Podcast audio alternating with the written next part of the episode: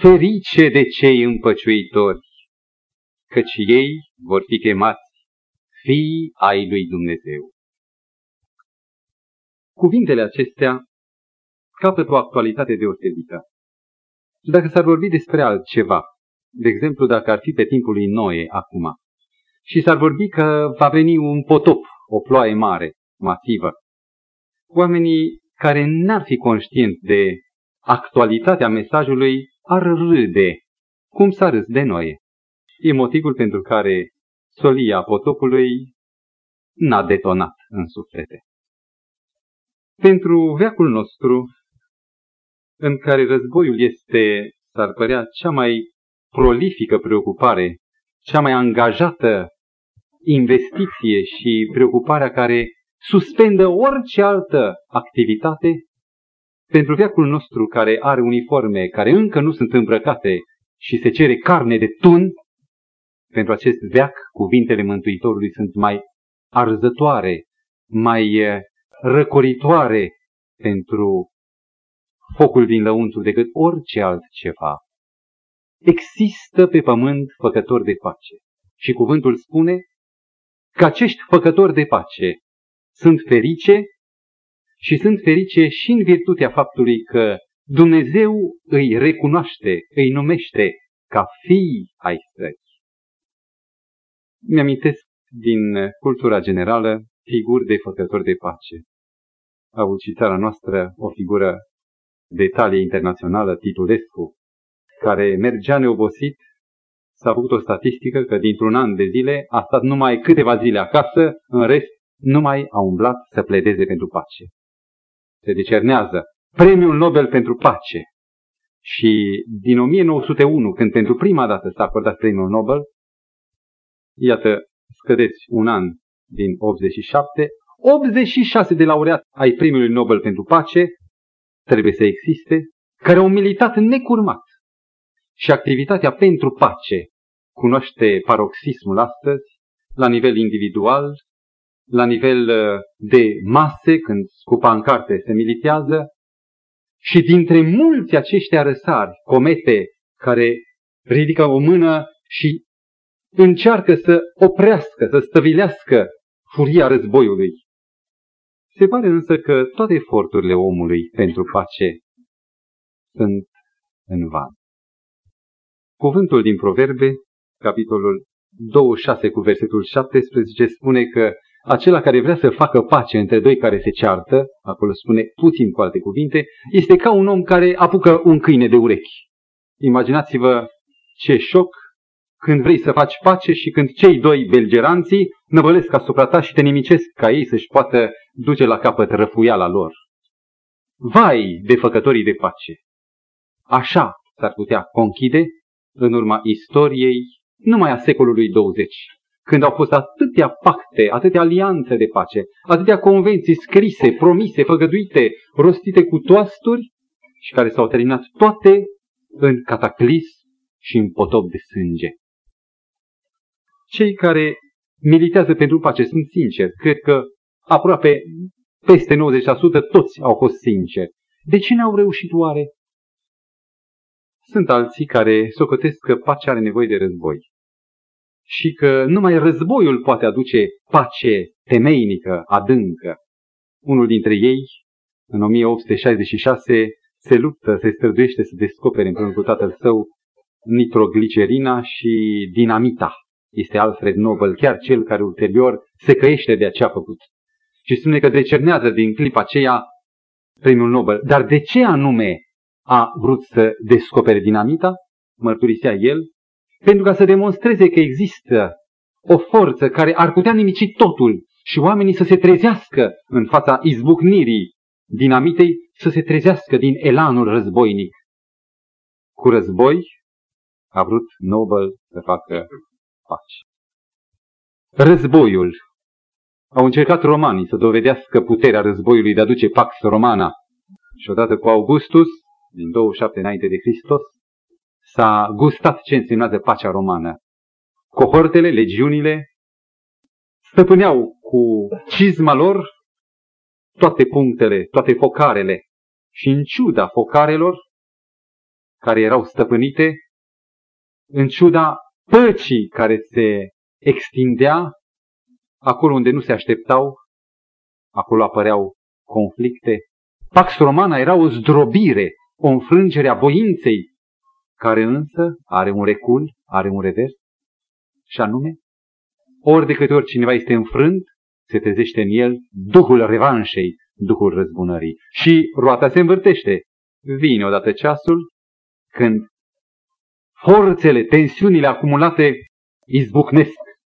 Și atunci intervine o altă pace, nu romană, pentru a pregăti un alt război. Războiul, la ora actuală, este, am putea spune, nu o invenție a secolului nostru. Este o moștenire. Și dacă am vrea să privim în urmă și să identificăm rădăcinile acestei instituții, o să o vedeți nu cu oroare, ci cu temple, cu zei care patronează, cu religii care aduc slavă și onoare lui Odin, zeul vikingilor sau a germanilor, Thor, lui Ares sau lui Marte. Și se aduce elogiu celor care au inventat această măiastră unealtă prin care să se domine spiritul celor care nu sunt una cu mine. Și pacea care amenință în nou război aduce iarăși perdeaua neagră asupra numelor făcătorilor de pace. Și toate strădanile de pace s-au încheiat cu un vai.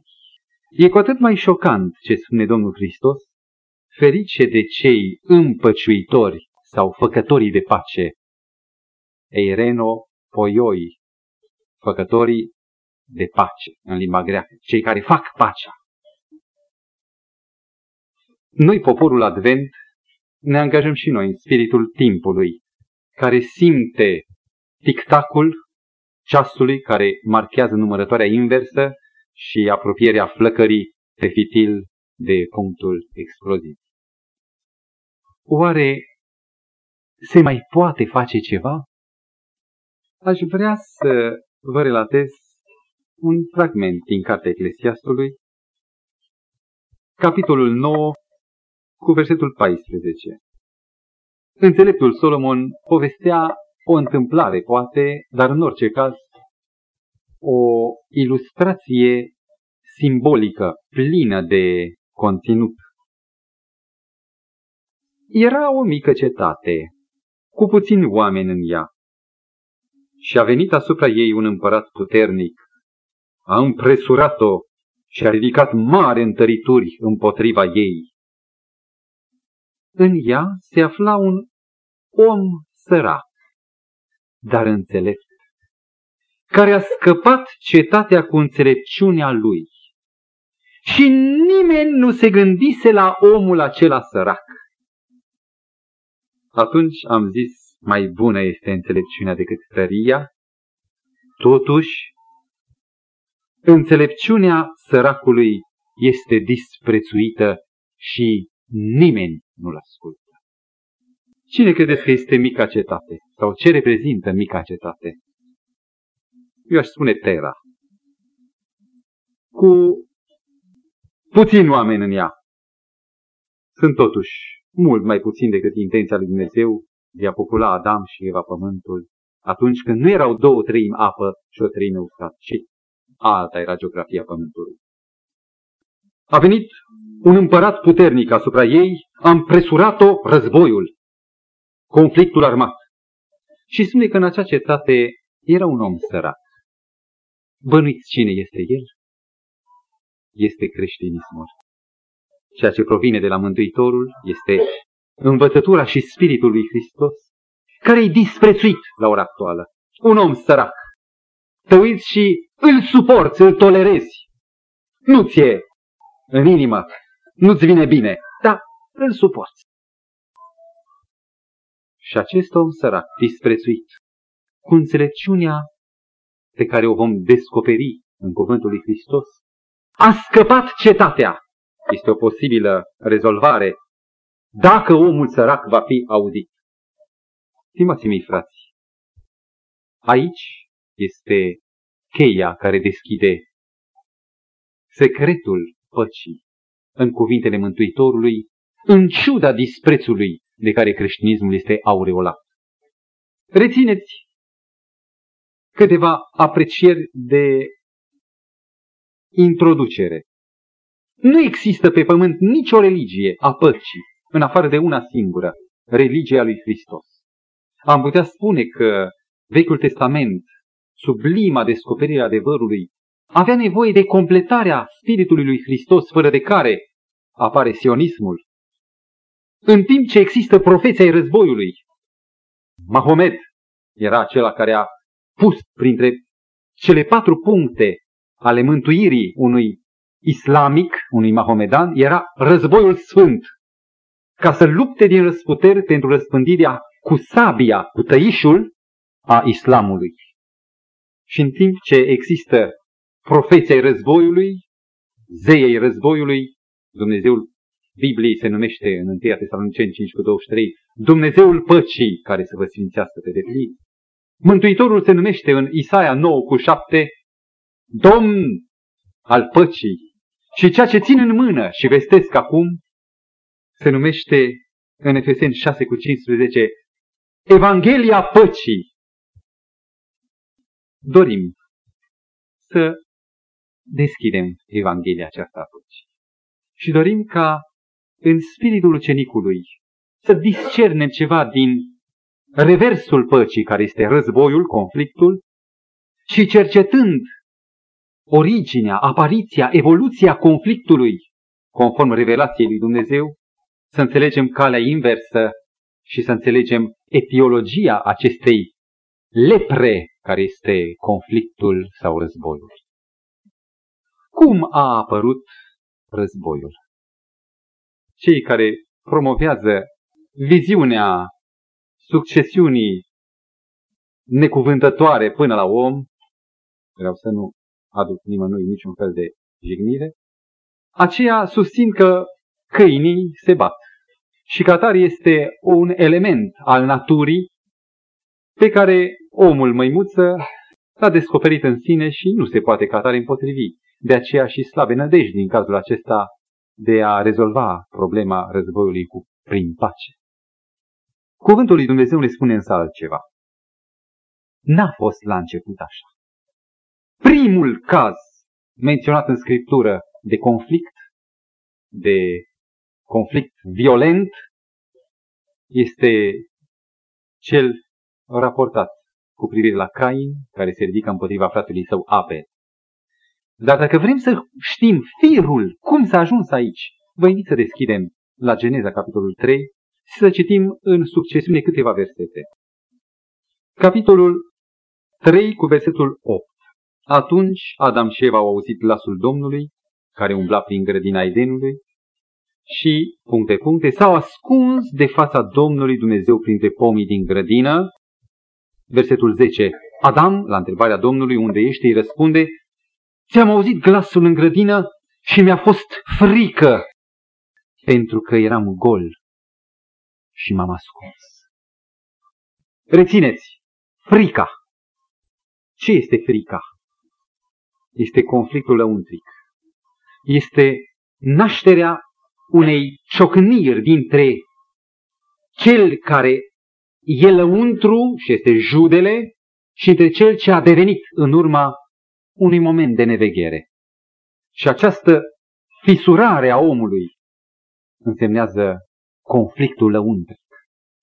Versetul 12. De la conflictul lăuntric, mai departe. De ce ai mâncat? Îl întreabă Domnul pe Adam și el spune, femeia care mi-ai dat-o ca să fie lângă mine, ea mi-a dat din pom și a mâncat. El o acuză pe ea. Ce fel de conflict este acesta? Numai lăuntric. Este conflict interuman, e conflictul social. Și de la conflictul lăuntric la conflictul social nu mai este decât un simplu pas, o urmare naturală la conflictul violent, ceea ce însemnează război. Capitolul 4 cu versetul 8. Cain a zis fratului său Abel, haidem să ieșim la câmp, deci câmpul de luptă, și pe când era pe câmp, Cain s-a ridicat împotriva fratelui său Abel și l-a omorât.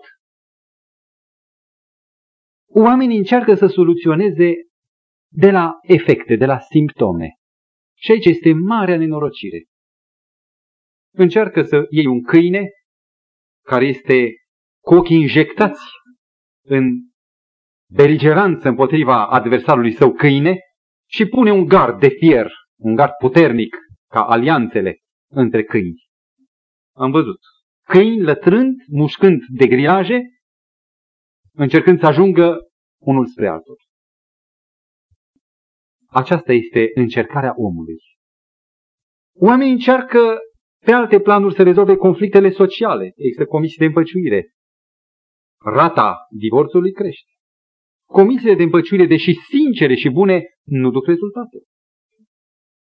Oamenii încearcă prin cea mai mare zestre a războiului.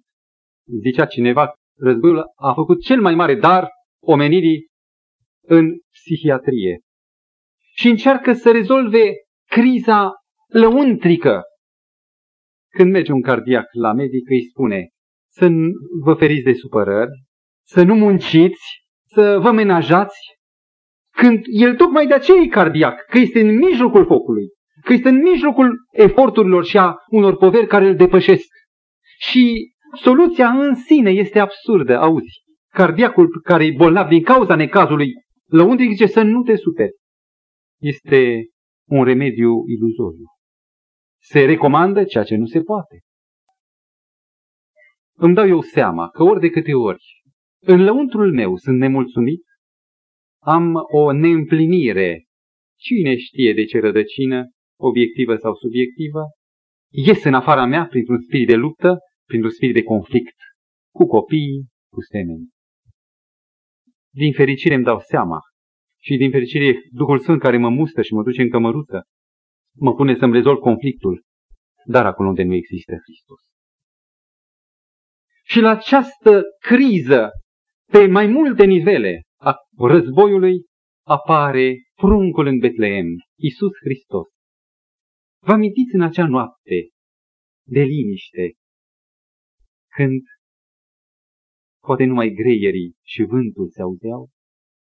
Când în fața păstorilor care își păzeau turmele, se descoperă slava cerului în Luca, capitolul 2 cu 14, și un cor îngeresc cântă intrarea triumfală prin care vestesc menirea și mandatul lui Hristos pe pământ.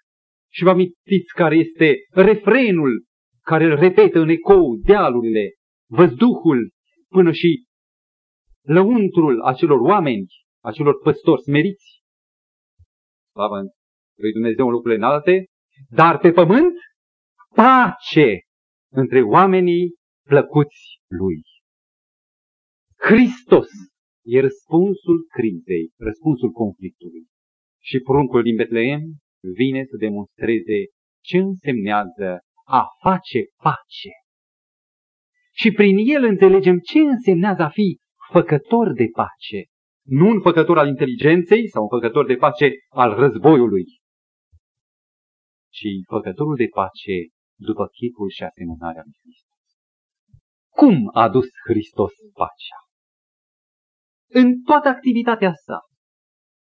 N-a avut de-a face deloc cu sabia. Ba încă a spus lui Petru ce ai făcut.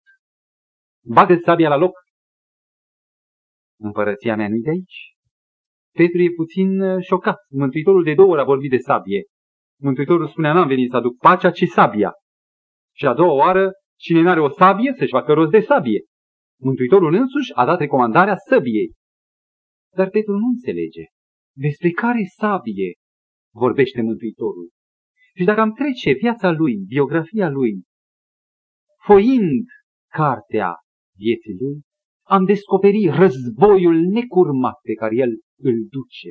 El are un singur obiectiv, arma este părtășia cu cerul, este spiritul dragostei, prin care atacă necruțător și nimicește păcatul. Cum a apărut frica prima dată la Adam? Noi am observat ultimul simptom, cel mai lăuntric, dar n-am stabilit cauza primară. Vă amintiți dumneavoastră mâna întinsă a Evei, care a rupt fructul. A mâncat și a dat și soțului. Soțul a întins mâna, a luat, amândoi călcând direct voia lui Dumnezeu. Despărțirea de Dumnezeu, neascultarea, trecerea peste cuvântul lui Dumnezeu, încălcarea poruncii se numește păcat. Și boala care naște conflictul lăuntric, acea luptă, acea zbatere a sufletului, boala aceasta se numește păcat. Hristos n-a venit să dea paliative, n-a venit să toarne apă oxigenată acolo unde era nevoie de tratarea măduvei din om. A venit să despartă mădularul, să despice ce este rău din om, sabia, sabia operației marelui medic asupra neamului omenesc.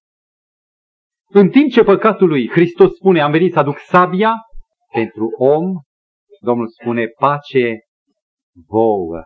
Păcatul lui sabie, dar vouă, prin sabia aceasta împotriva păcatului, pace vouă. Mi-amintesc de un fost student la medicină, care l-am vizitat când era în anul 6, în ultimul an, își dădea lucrarea sau în anul 5, se pregătea pentru lucrarea de diplomă, totuși, și a ales subiectul schizofrenia. Și mi-a mărturisit în taină de ce și-a ales acest subiect. În anul 5 cunoscuse pe Dumnezeu pentru prima dată. Era dintr-o familie în care Biblia era doar un titlu, nu o carte, nu citise, nu o văzuse. Și acest medicinist spunea, eu sunt al lui Hristos. Pentru că dacă n-ar fi fost Hristos, eu care cunosc ce însemnează boala de minte, de suflet, eu astăzi eram schizofrenic. Și poate că nu credeți, dar citiți o carte vestită, de mult apărută, a lui, al doctorului Macmillan, nici una din aceste boli. Și printre ultimele capitole se vorbește despre biruirea schizofreniei prin Hristos și numai prin Hristos. Oameni marcați au biruit în Hristos. Și tânărul acesta, care a avut uh, mari dezordini, mari ruinări familiale în casa sa, a fost divorț, mama lui l-a repudiat, s-a găsit singur, aruncat în lume, acesta l-a găsit pe Hristos în ultimul moment când trebuia să se dea la fund. Și găsirea lui Hristos a fost viață pentru el. Hristos aduce pace.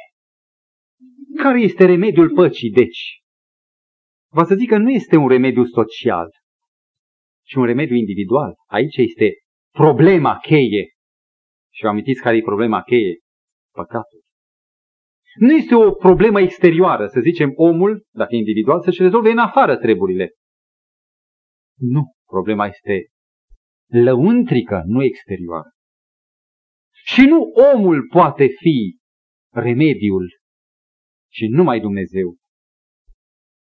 Mântuitorul se numește pe sine, prin cuvintele Apostolului Pavel, că El este pacea noastră. Nu El dă pacea, El este. Hristos în inimă egal pace. Hristos lipsind din inimă egal lipsa de pace. Ceea ce spunea prorocul Isaia în dacă nu mă înșel, Isaia 48 cu 22, cei răi n-au pace. Lipsa lui Hristos din noi egal conflict, egal conflict social, egal război violent. Ne amintesc de o întâmplare.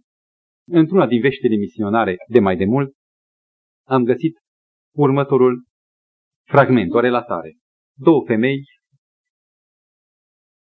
au venit în contact. Una era o soră de-a noastră adventistă care, găsind un suflet deschis și pregătit, i-a vestit pe Hristos și a spus, draga mea, te invit să vii la adunare, se face un efort evanghelistic, este un pastor care special e trimis să conducă această lucrare, acest efort evanghelistic. Vino și cunoaște-L pe Hristos. Femeia merge pentru prima dată, este încântată de ce a auzit. Cuvintele acestea, spunea, nu le-am auzit niciodată. Și spune, rugați pe pastor să vină acasă la mine. Pastorul, un bărbat trecut de a cumpli viață, merge la dânsa, o încurajează să se decidă de a-L cunoaște mai întâi pe Hristos și apoi să facă legământ cu El, nu legământ fără cunoaștere. Și a spus, vă rog, este o ocazie deosebită pentru că se prezintă planul de mântuire în totalitate, nu lipsiți nici o ocazie de la Evanghelie. Și femeia s-a hotărât să asculte solia Evangheliei. A treia oară, când intră în casa de rugăciune și se așează la balcon, jos nu mai erau locuri, descoperă cu groază, pe rândul din stânga, o vecină de-a ei, cu care de 20 de ani, după ce s-au răfuit prin fața tribunalelor, au ajuns să se răfuie cu vasele direct. Au ridicat gard înalt, au pus țepi în vârful gardului să nu se treacă de acolo, nici pisicile să nu treacă dincolo. Și când e acolo, ascultând corul care pregătea spiritul, atmosfera, cu stupoare descoperă pe dușmanca ei de moarte, asistând și ea, novice, probabil pentru prima sau a doua oară, la evangelizări. Spune că un val negru i-a injectat Duhul și a spus mă ridic și plec. Eu cu ea împreună? Niciodată. N-a putut pleca. Probabil lumea multă, probabil jena, probabil respectul față de cei care au stăruit să vină până acolo și care au auzit cuvintele dânsei de încântare. Și în timp ce pastorul a vorbit, i-a polarizat din nou atenția, i-a captat din nou izvoarele de sete și de foame după Hristos și spune că din acea neagră depresiune s-a simțit deodată scoasă și când mai privi spre locul unde era dușmanca ei, n-a mai simțit invectivele dându-i ghes. Ascultat până la sfârșit, s-au văzut, privirile s-au întâlnit. Și a hotărât pentru că totuși se simțea bine, nu era chiar așa ca prima dată, să continue să vină. A venit a patra, a cincea, a șaptea, a zecea oară. Și spune că n-a avut loc niciun fel de parlamentar, niciun fel de tratativă. Dar pe măsură ce veneau în continuare, parcă privirile se muiau și ceea ce era înainte colțuros devinea rotund și duios. Și spune că atunci când s-a făcut un apel, la apelul predării pentru Hristos, au venit în față și spune că a simțit o plăcere debordantă să meargă să o caute pe aceea și lângă ea să fie acolo. Și într-adevăr parcă s-au căutat. Au stat în față și au predat inima lui Hristos. Și fără să spună, știi ce te rog să mă ierți că te-am lovit atunci, fără cuvinte de astea, nu mai era nevoie. S-au descoperit surori, prietene, martore a păcii lui Hristos. Cuvântul spune în Evanghelia după Matei, în textul citat din ciclul fericirilor, capitolul 5 cu versetul 9, ferice de cei ce fac pace, de făcătorii de pace. Cuvântul nu spune ferice de cei ce au pace. Există o viziune orientală, egoistă a păcii, viziunea păcii budiste. Un iluminat în mijlocul unor încuiați, ca un pisc care iese din ocean, retras în sine, în turnul intangibil al eului său de supraom, care se bucură de pace în timp ce furtuna clocotește și marea geme urlă în jurul lui. Aceasta e pacea budistă, care n-are de-a face cu fericirea. Fericirea în sine este adânc împletită cu dragostea. Dragostea fără fericire și fericirea fără dragoste nu există. Amintiți-vă de împlinirea cea mai lăuntrică, împlinirea afectivă, care însemnează fericire din introducerile făcute în ciclul nostru. Poate oare creștinismul în mod practic să aducă, să facă pace în lume? Aș enumera patru motive care determină războiul sau conflictul. Și apoi să vedem în ce fel aceste patru cauze de conflict social pot fi remediate doar prin Hristos. Ca să vedem valoarea practică a creștinismului. Să nu credem cumva că Hristos face pace așa, într-un mod mistic, fără noi, cumva, într-un mod tainic, deodată ne trezim în pace.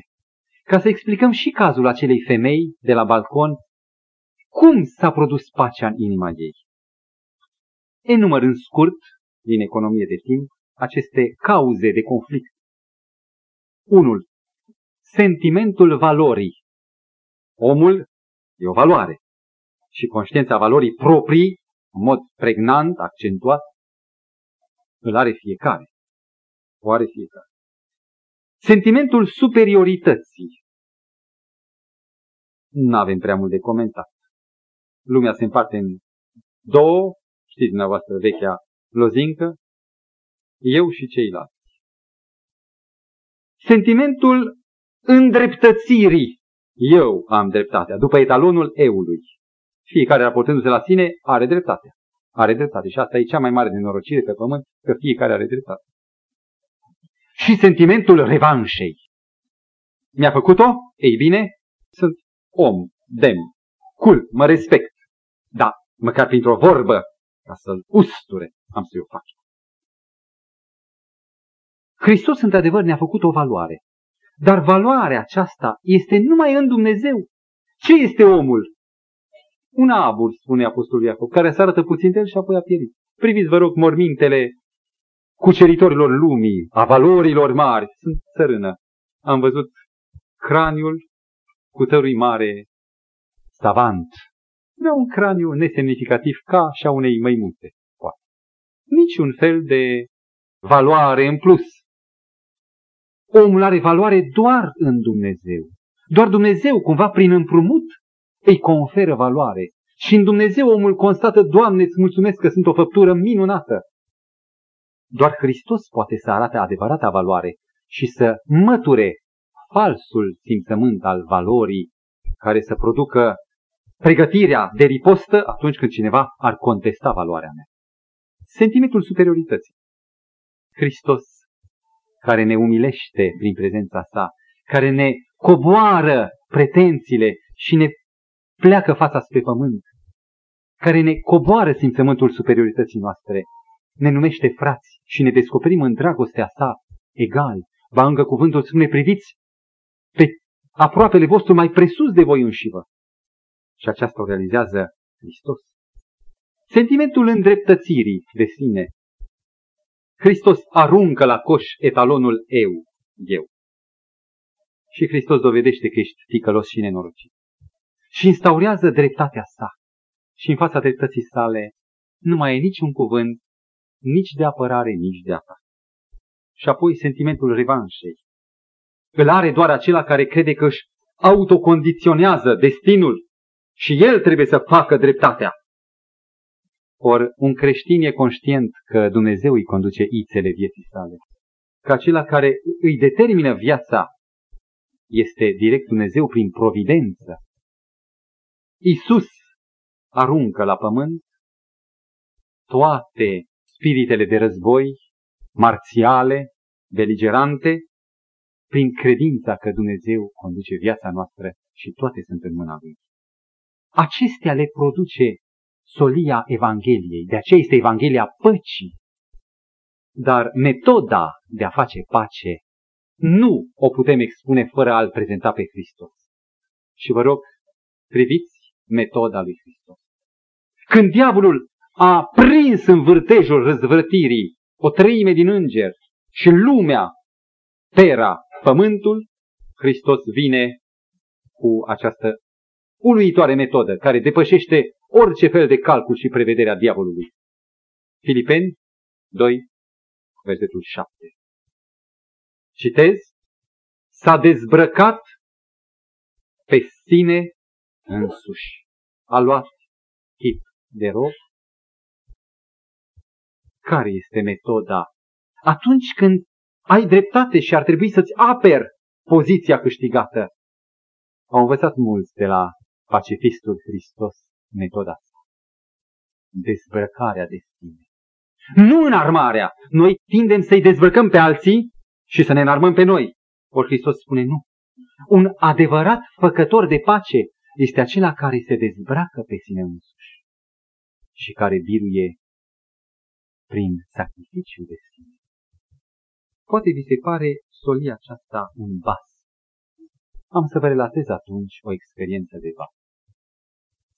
Îmi face plăcere să vă arăt acest document de prima mână.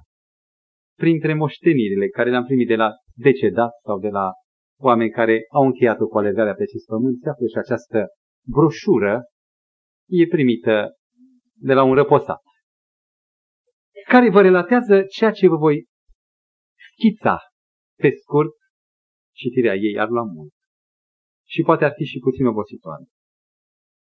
Există un punct pe globul pământesc.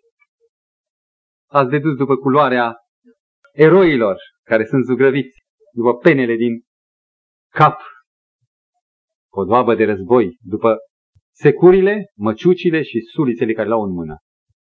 Există un punct care a încheiat un pact cu diavolul pentru război veșnic. Este o insulă în arhipelagul Bismarck, și anume în grupul de insule Sankt Matthias, un grup de insule la nordul arhipelagului Bismarck, populat cu canibali.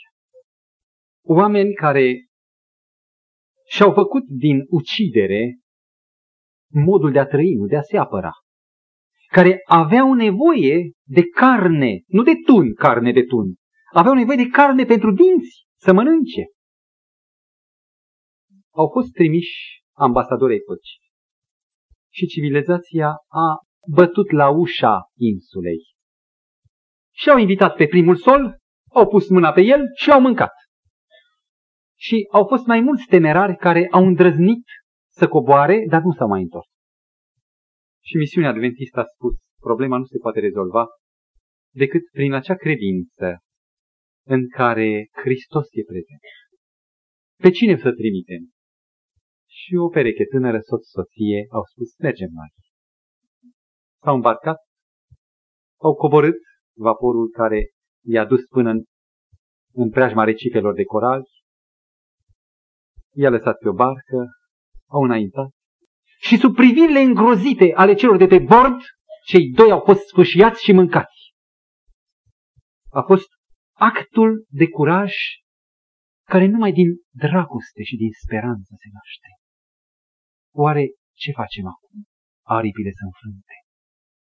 A luat cunoștință de acest ultim act de sălbăticie a medalitatea Australiei, care după anumite decizii internaționale administra și o crotea insula și s-a dat un decret după mari discuții, certuri de vorbe, ce facem? Mergem cu navete militare, cu mitraliere, cu arme și nimicim?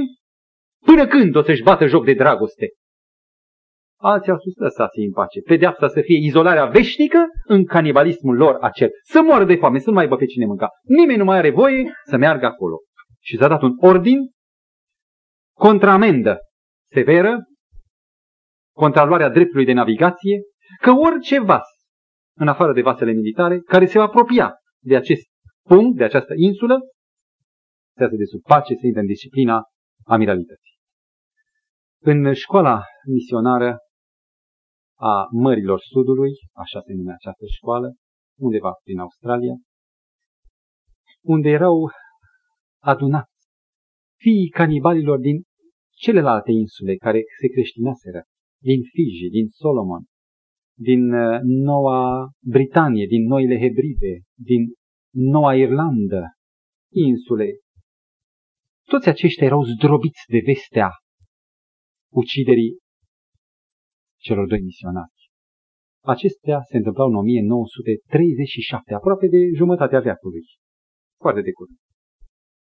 Și pe vremea aceea, Gilbert McLaren era conducătorul câmpului misionar aveau în școală un profesor, un fost canibal, care era cu un profesor al elevilor, îl chema Otti, au chemat întreaga familie școlară la o comemorare solemnă a acelui Și spune că n-au putut să se țină festivități, n-au putut să se vestească cuvântări, decât că s-a ridicat Gilbert McLaren și a spus ce facem.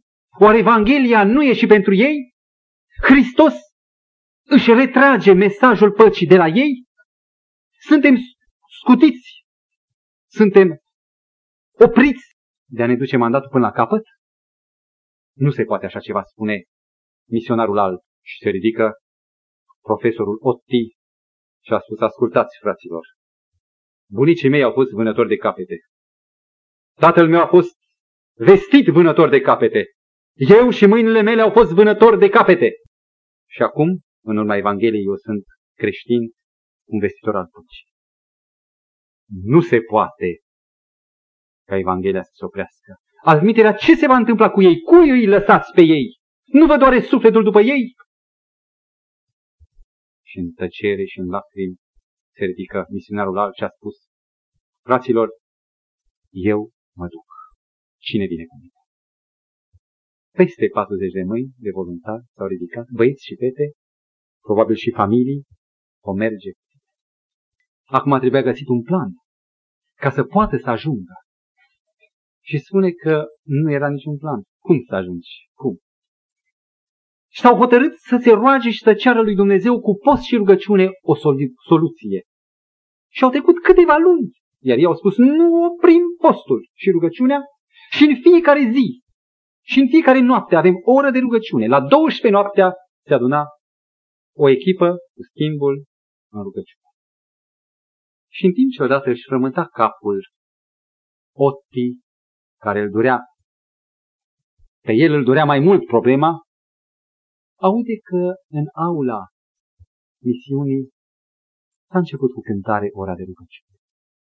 Și în timp ce asculta cu sufletul rănit cântecele acelea de pace, deodată mintea îi se iluminează, trisare, merge la cei care cântă, deschide ușa, le spune ceva, ăia nu înțeleg, se întoarce, fuge la profesorul, la directorul misiunii McLaren și spune, Ierihonul, Ierihonul cade! Profesorul nu înțelege. Ți amintești? Cântecul a prăbușit Ierihonul. Și deodată cei doi se îmbrățișează și își amestecă lacrimile în marea descoperire a căii, cântecul. Se duc la studenți, se hotărăsc să traducă toată cartea de imnuri, sau cât puteau ei, în limba băștinașilor de pe Musau, se hotărăsc să imprime, se hotărăsc să monteze un vas special dotat ca muzica și solia de pace a cântecului să ajungă până la insulă. Și aceste lucruri în cea mai mare taină. Conflicte, soția zice, lasă-mă să merg cu tine, el ce nu te las. Tot ai să mă găsești pe vas, viu sau mort sunt cu tine. Jurăminte, hotărâri și la poate un an de la momentul decesului misionarilor, un vas cu numele Veilomani, care spunea străjerul în limba lor, îmbarcând 42 de voluntari, frați și surori, între care era și misionarul alb și papuașul Otti, pornesc în liniște ca pentru o excursie, ei având clară intenția sigură de a atinge insula Musa. În sfârșit, depășesc punctele convenționale, se apropie de grupa de insule Sankt Matias.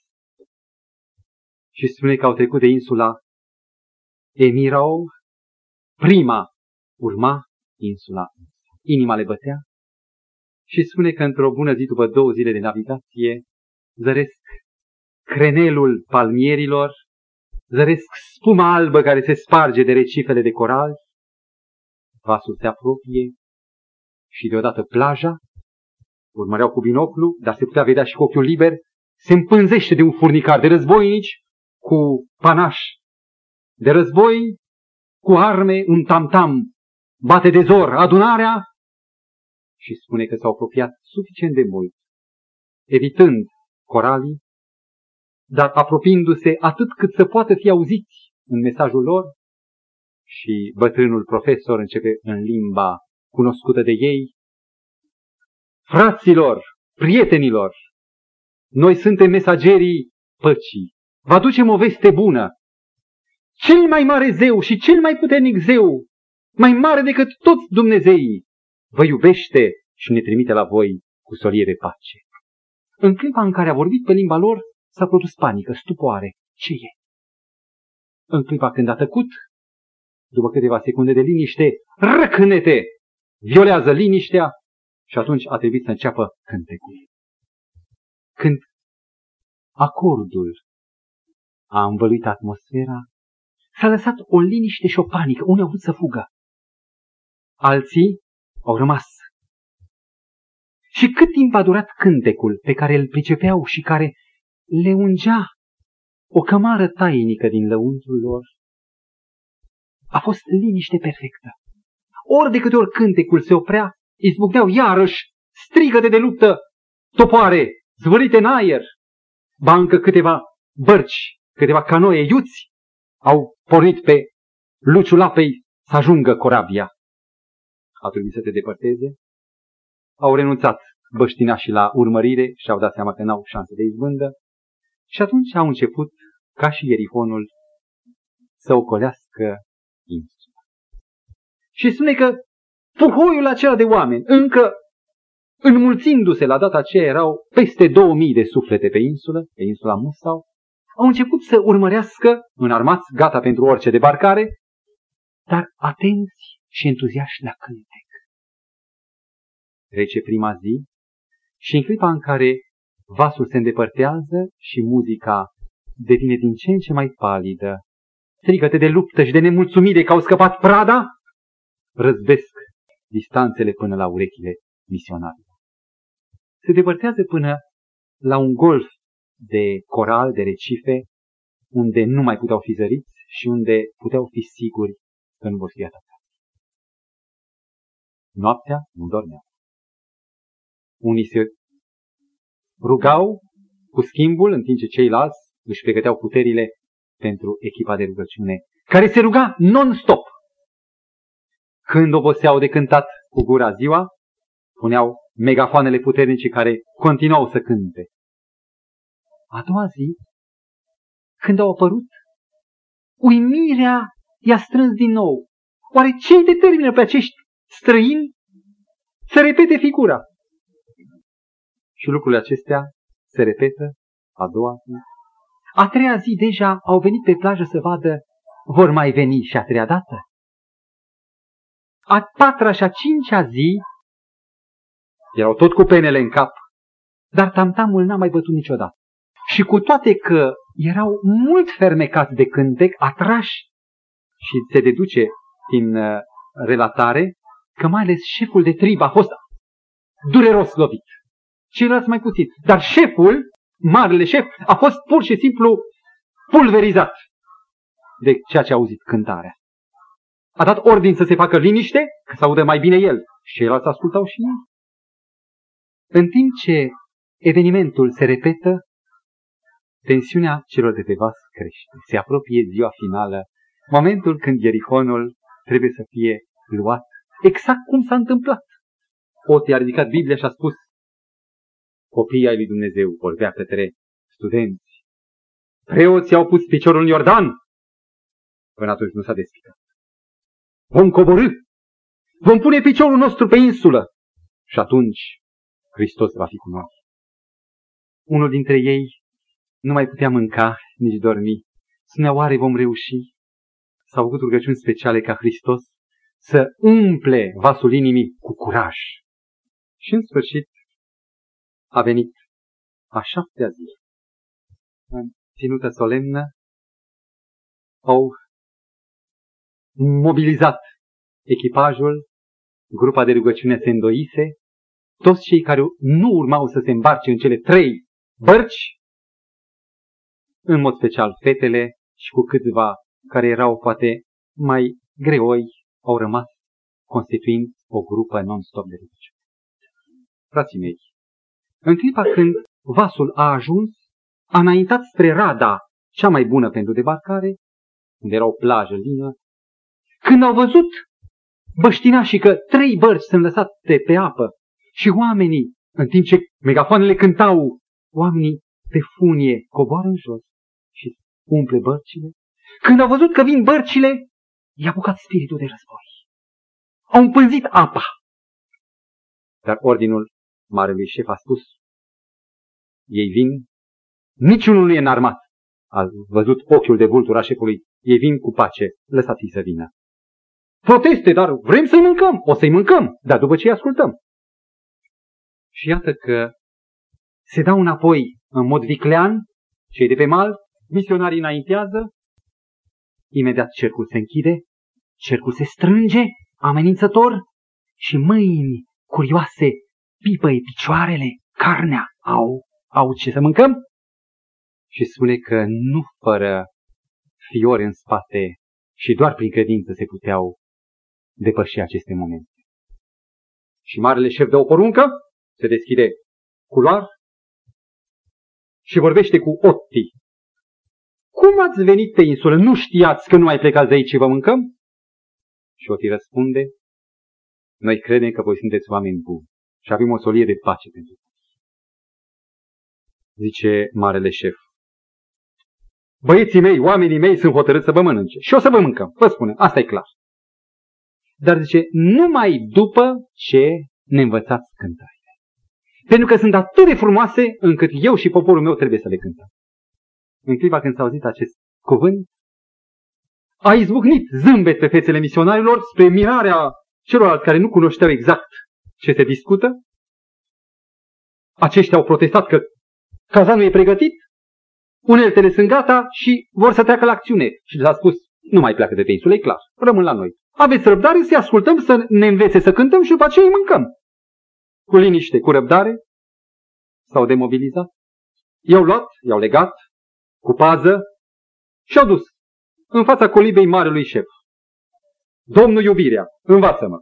Și imaginați-vă pe marele șef, un om voluminos, cântând Domnul iubirea, întrebând cine-i Domnul, ce e iubire. I-au luat pe misiunea de aici, i-au dus dincolo, au trebuit să le dea să mănânce, dar uh, mâncarea asta noi nu mâncăm. Dar ce mâncați voi? După Biblie, noi mâncăm numai cu tare, cu tare. Aveți? Avem! Au descoperit care este meniul destinat de Dumnezeu pentru om.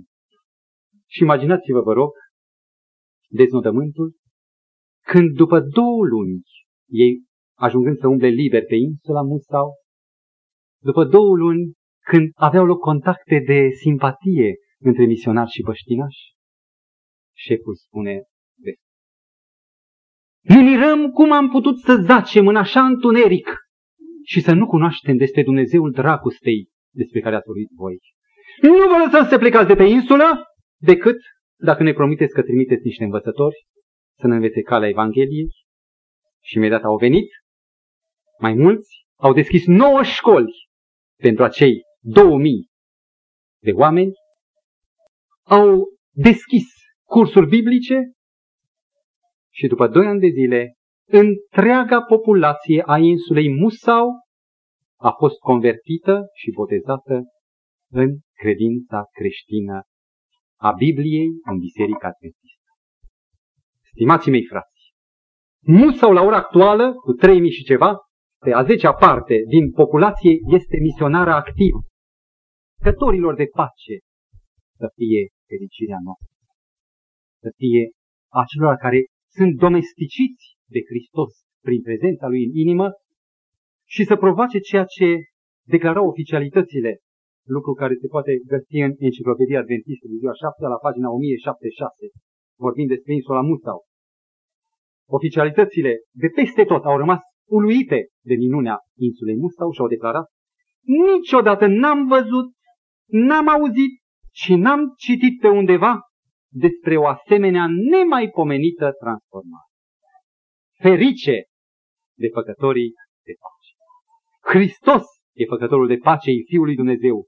Și toți aceia care sunt în Hristos sunt și ei fii ai lui Dumnezeu. Facă Domnul să avem și noi parte vie, activă, la această deplină fericire. Amin.